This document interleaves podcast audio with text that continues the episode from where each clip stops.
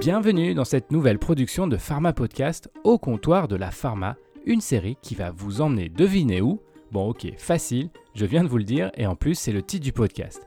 Nous allons donc, dans chaque épisode, vous raconter les petites histoires de notre équipe de la pharmacie du centre-ville.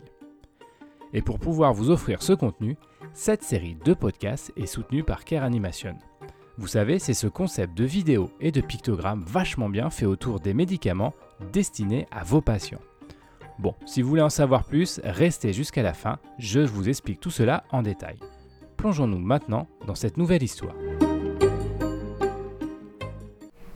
Puis quoi encore, ce pharmacien va quand même pas me demander de faire un Excel, c'est un truc de vieux.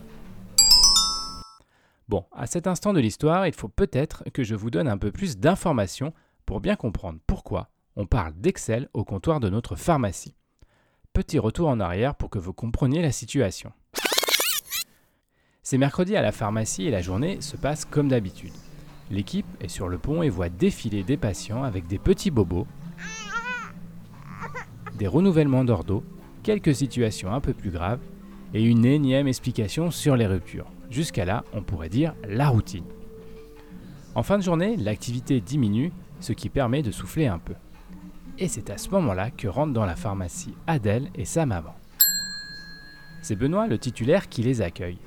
Et là, il voit tout de suite que quelque chose ne va pas dans le visage de la maman.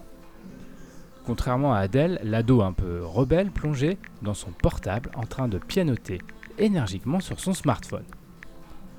On revient de chez le diabétologue et les résultats ne sont pas bons, dit la maman. Car oui, pour la petite histoire, on a découvert récemment à Adèle un diabète de type 1 et l'ado hmm, a du mal à gérer son insuline. Pourtant, vous m'aviez dit qu'elle avait suivi des séances d'éducation thérapeutique à l'hôpital, s'interroge Benoît. Oui, mais c'est un peu comme à l'école, ma fille est peu attentive à ce qu'on lui raconte. Effectivement, pendant que Benoît et la maman discutent, l'ado a la tête baissée sur son tel. Tu sais, Adèle, tante Benoît, tu pourrais essayer de noter tes glycémies dans la journée pour pouvoir adapter ton traitement.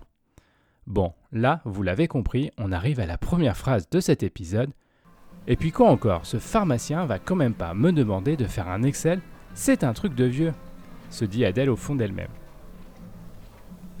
Faute de réponse, Benoît continue néanmoins de discuter et surtout de rassurer la maman. Du coin de l'œil, il observe quand même l'ado qui tout d'un coup lève la tête de son portable pour se diriger vers le comptoir d'à côté. Et là, c'est la révélation pour notre pharmacien, car Adèle est en train de scanner le QR code de l'Instagram de la pharmacie collé sur le guichet. Vous voulez savoir pourquoi notre pharmacien pense avoir trouvé une façon d'aider sa patiente?